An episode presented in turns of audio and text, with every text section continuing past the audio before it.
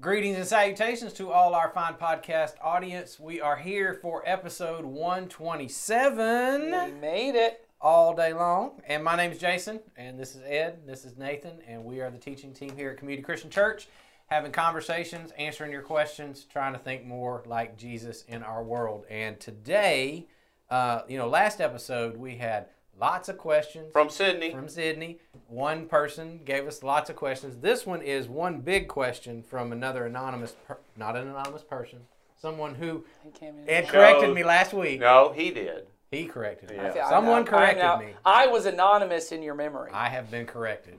Not an anonymous person, but someone who remains anonymous Right. That's right. asked us this question, and it's uh, over a section of scripture that they would like us to talk about. And uh, I think uh, something that has been, uh, I'm going to read it. I got it. You want Well, I'm gonna have You going to so read along? He I'm wants gonna to say- double check you. Double checking me? Are you checking? I just want to make sure I can remember what gets said because it, it's a All right. long passage. It I is a long you. passage. It's 13 whole verses, and I'm going to read every one of them. But here's the question: This is good. I have this one memorized. Does yeah?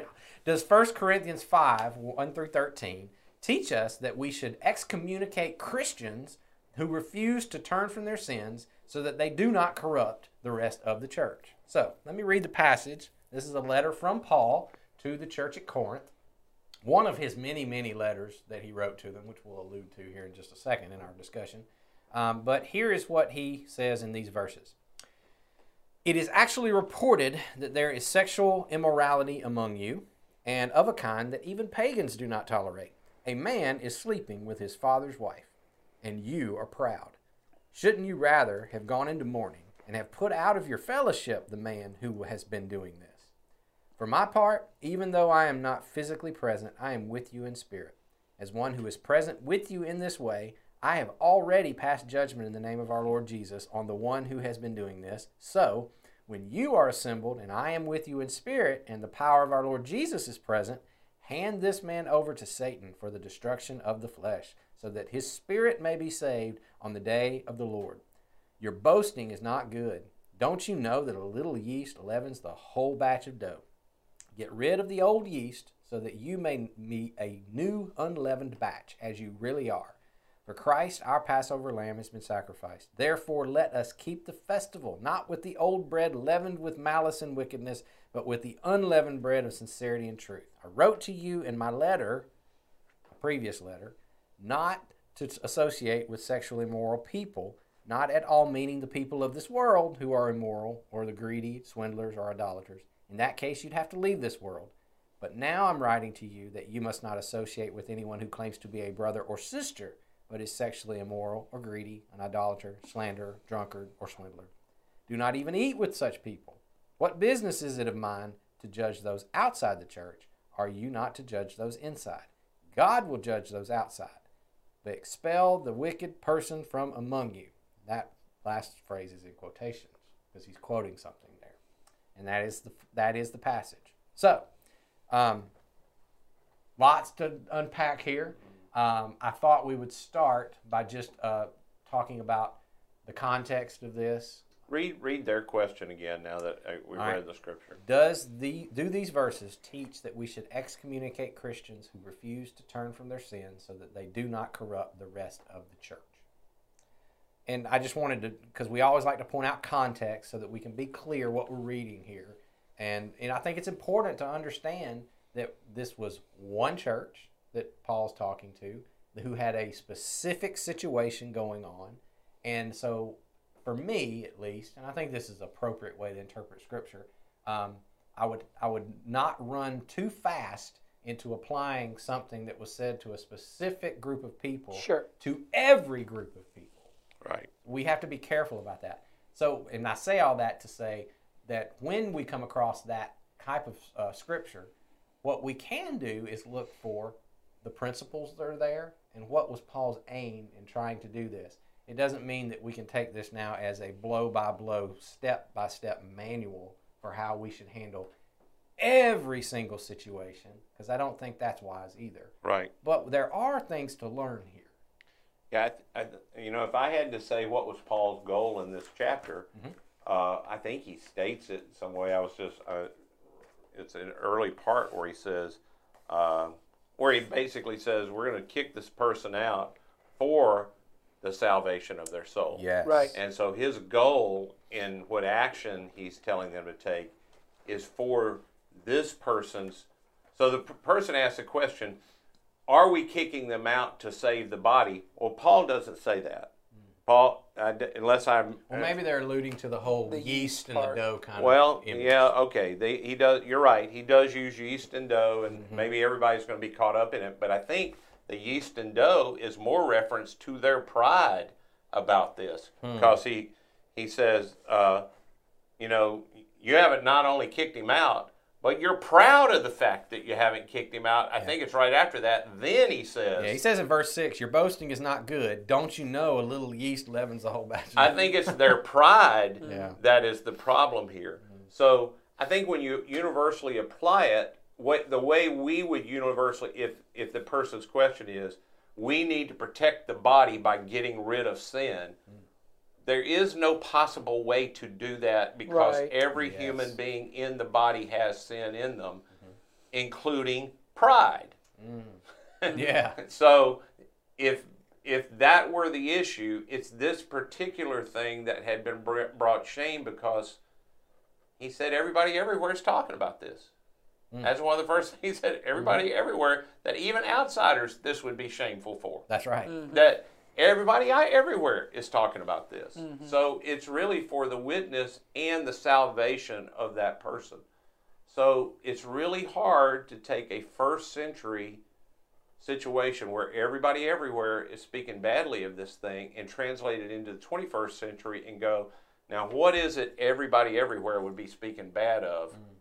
that I can help the person and help the witness by kicking the person out? Mm-hmm. Mm-hmm. Because those are the principles I see There it is. of I want to help the person because I want to do something to help save their soul. Mm-hmm. I want to improve the witness, and I want to make sure pride doesn't creep in it on our part. Mm. That's a tricky road. That's a really, really narrow needle to thread. It is. Mm-hmm. Yeah, and and and the reason I brought up what I said earlier, you know, that he's talking to some specific people is I have seen churches uh, use this as a basically an instruction manual of saying, well, whenever sin is found out in someone's life, then we've got this duty to, um, you know, and that, and in the church I grew up in, there was a process. They had a process of, you know, we we confront the person specifically. If they don't change, then the elders get involved and a group of you know Yep. people, and then we confront that way. And if nothing changes, they would do the whole. And this is from Matthew 18, uh, where Right. Jesus talks about how to confront somebody, and then they use that to then say, then tell it to the church. And I sat in a church service one time where there was some people that got up at the end of the service and said, "We've had a private conversation. I took some witnesses and I talked to this person, and so they ain't repented. So now I'm telling all of you guys."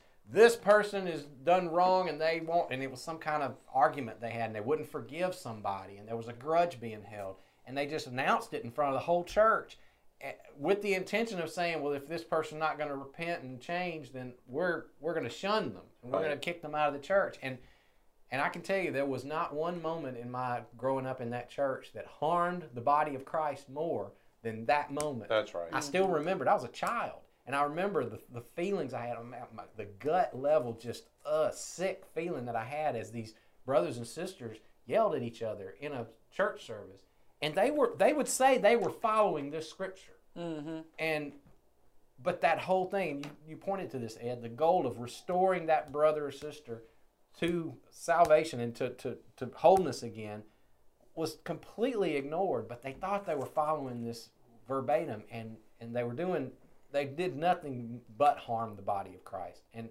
and so I was and I and I was telling somebody this before we recorded, we were discussing answering this question. I said, There's a lot of things that I can say. I'm not sure I know exactly what Paul was trying to get us to do.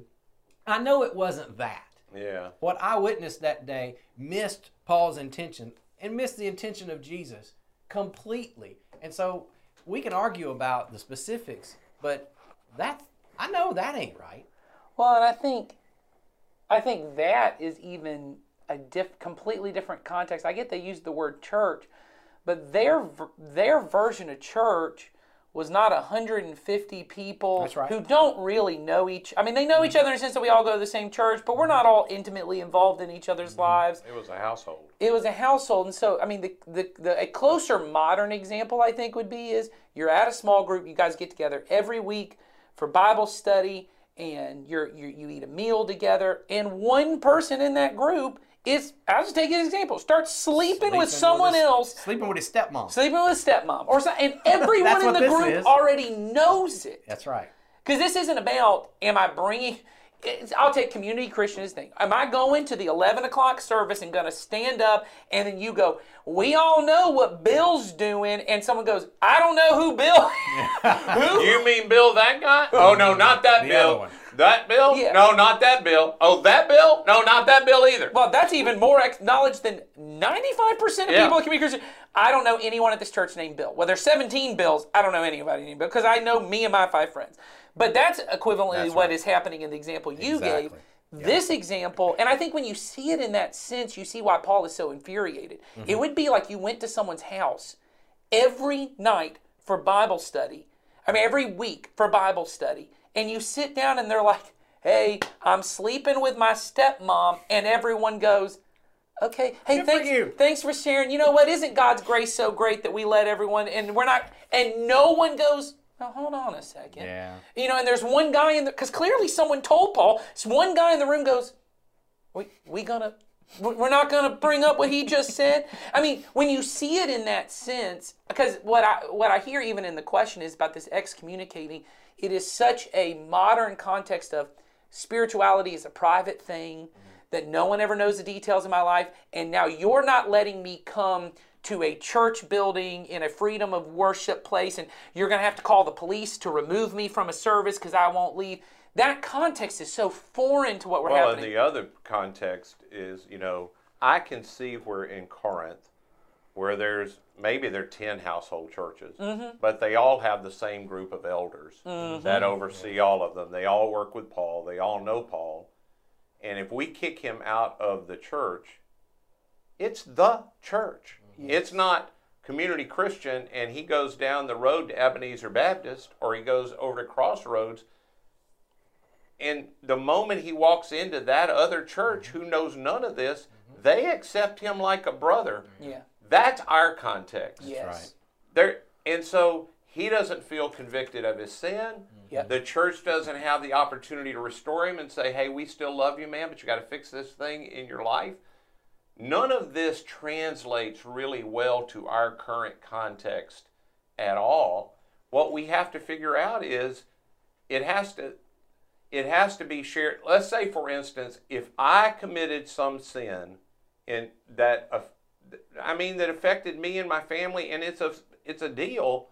I do believe I should be talked to before the whole church Yeah. because Yeah. I have an impact on the whole church. Exactly. I have an impact, but it should be taking place in the context of the impact this person has with the group that they have Mm-hmm. in a place where the people that have been impacted can hopefully restore that person. Yes. What? And- okay. No, I was, and I was going to say, um, for the benefit, and, and you may know this, the person who asked me this question, um, but I want to point out something very important that most people don't realize. Um, you know, we have a, a, a book called Second Corinthians, which is another letter in, that Paul wrote to this very same church. And in Second Corinthians, chapter 2 to be specific, Paul references this same situation again. And I'll remind you, he talks about, um, he tells the church, he says, I urge you to forgive and to comfort this brother so that he might not be overwhelmed with sorrow. What that tells us is whatever they did, I don't know, it wasn't there. But whatever the church did in response to this letter, this guy was still a part of that church. Yeah. He never was kicked out.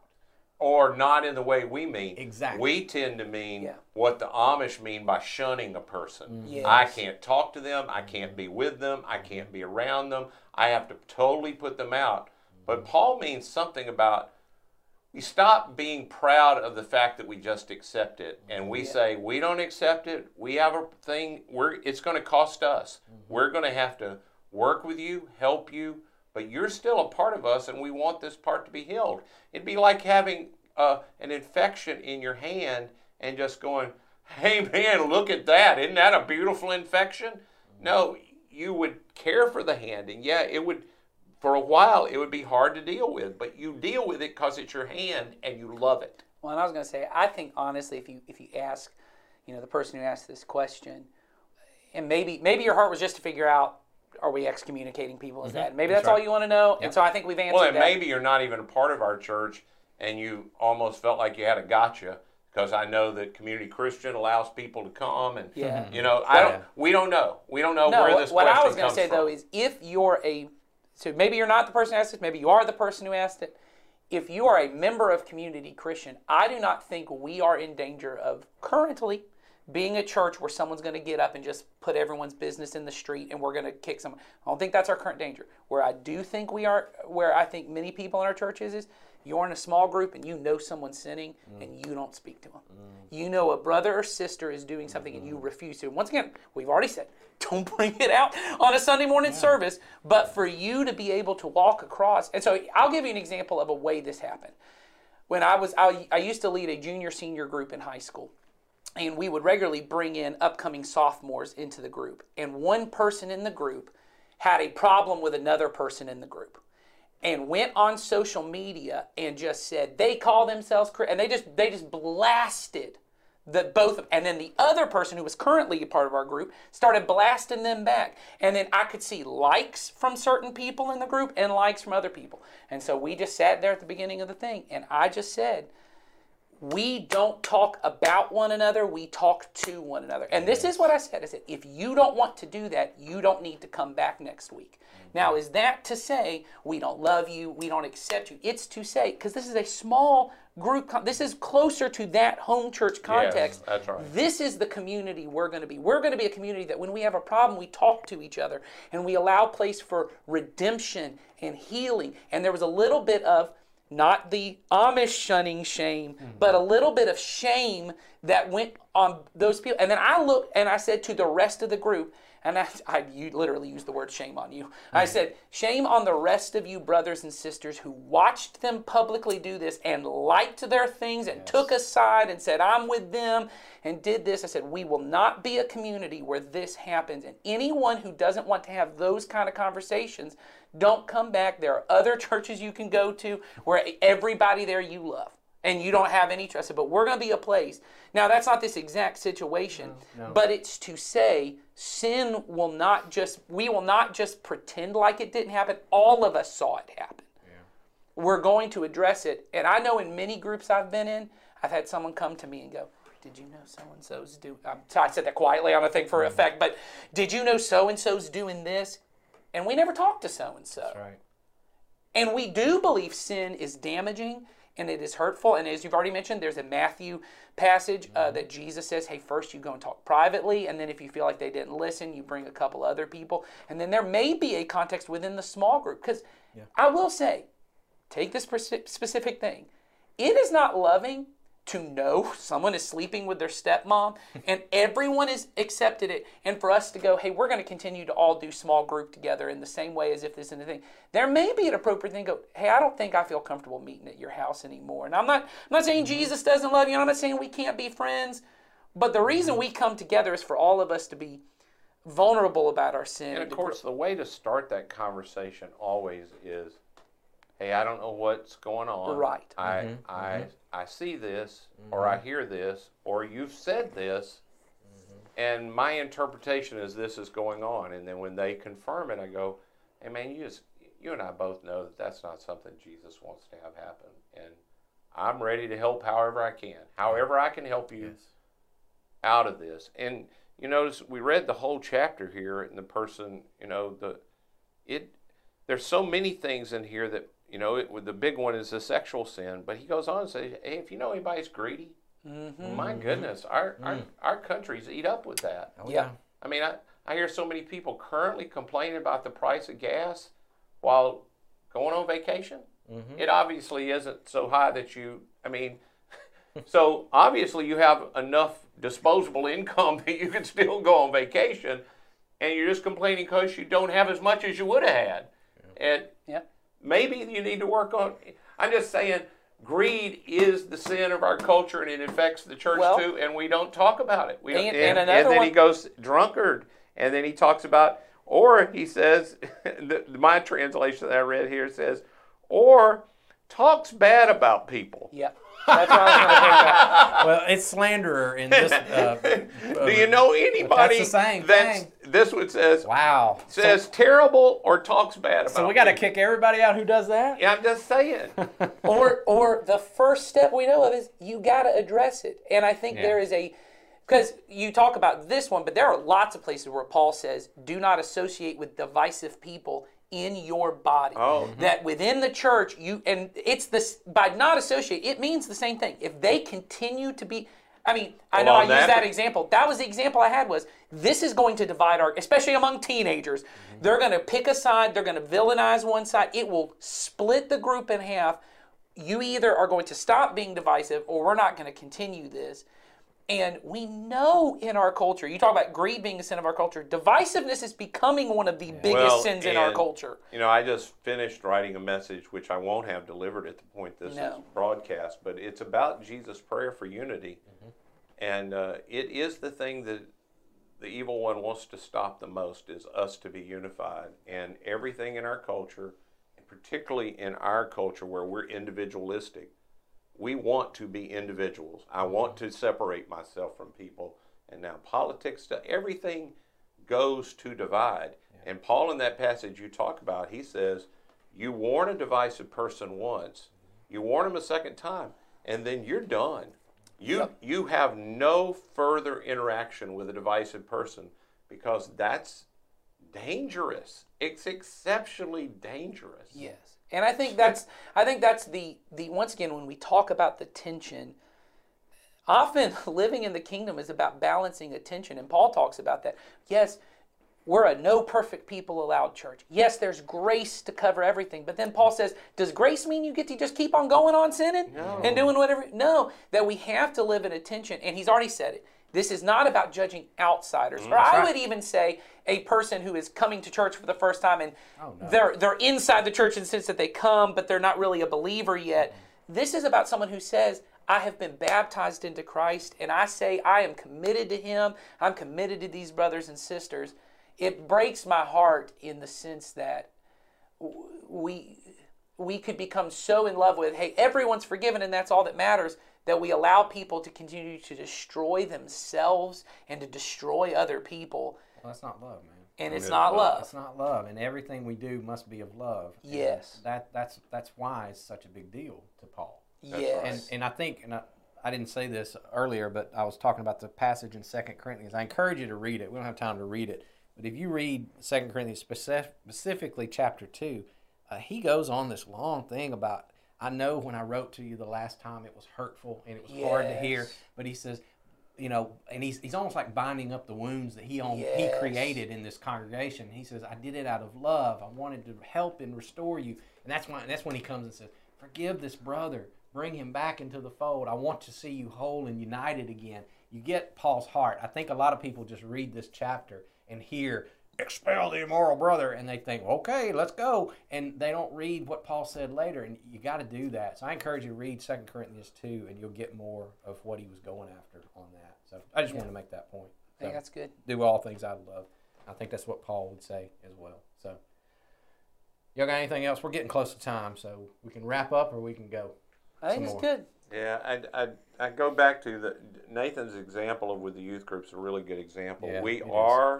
Supposed to judge each other inside the body, which are. means it is not loving. Like a parent who looks at bad behavior of a child Mm-hmm. and decides, ah, that doesn't matter to me.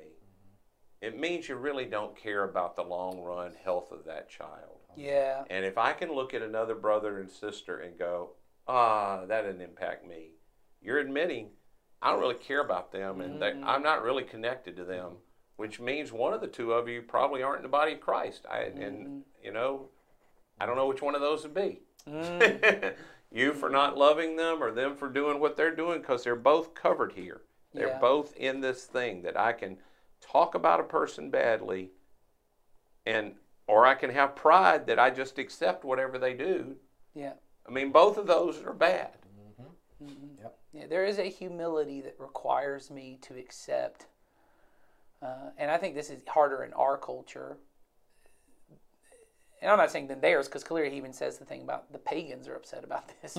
People on the outside would look and go, "Why are you doing these things?" But we have a tendency to live in a, well, you know, you do your way, I'll do my way, and who who is either one of us to say what's right or wrong? There's a humility that comes in to say, I don't have to say what's right or wrong. God has made clear the path of life.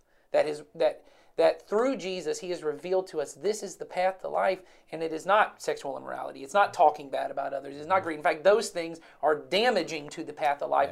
It is not me judging you. It's you said you wanted to follow Jesus, and you're not doing that. And Well- neither do I perfectly, but that's why we've got each other. We're here to we're here to hold each other up and point each other back. Uh, I just think there is a power in that kind of community, and it doesn't exist in the rest of the world. It is so unloving to just say, "You do your way, I'll do my way." You do you, man. Oh man. It is so unloving because everyone on both sides, and I've even had conversations. I have a person close with me who very openly doesn't believe like I do. They know how I believe, and they regularly say, "We'll just have to agree to disagree." And, you know, that's just the best thing is you do. But I know they think the views I hold. And I've said this, I know you think what I hold is unloving to people. You think that I'm very judgmental because of some of the thoughts I have, which I don't think I am, but they would go as far to say, you saying this is right or wrong or whatever, it's judgmental, which is equally true on their side. Yep. But they think what I'm saying is unloving. And I've said, I hope we never get to a point, though, that you let me continue to do and believe things that you think are unloving just because you think you, I just got to this is just what it takes because that's not you loving me. If you think I'm wrong, let's talk about it. Yep. Anyway, so It's the thing I've said before. You know, we we've said that tolerance is such a high virtue. Tolerance is such a low bar. yes, It, it, it falls so short of love, and ultimately, what we want is not tolerance. We want love. I Mm-hmm. certainly do not want anyone in my family tolerating me. Nope. If I if I got if at my funeral my whole family goes, well, we tolerated him all those years. That doesn't feel very honoring to me or anybody they say it to. Nope, not at all. All right. Well, hope we got to we I hope we gave you some context. I hope we gave you some thoughts on that that maybe you hadn't had. Um, but thanks for the question. That is certainly a, been a difficult passage for a lot of people. Yeah. um, because I get and I get why you would ask that question. So uh, thanks for giving us a chance to talk about it. I And hope it, it's a difficult passage Very to difficult. apply. That's right. yes, It's a very difficult passage. It's to like apply. like a lot a lot of things in Scripture is not a black or white, yes, no, right or wrong. It's a lot. There's a lot of nuance in that, and there's a lot of grace and a lot of, uh, like I said, just looking at it from you know the point of what what what we're, what we're trying to get at, and ultimately, as we've said many times, it's all pointing back to the love uh, of God shown to people through us. So Right. that's what we're trying to do. So again, hope that was helpful to you, and uh, we will be back next week. Like I said, we've still got some more questions in the hopper, ready to go, and uh, so we'll get those to you next week, and uh, we'll be back. So y'all have a great one. See ya. Yeah, bye bye.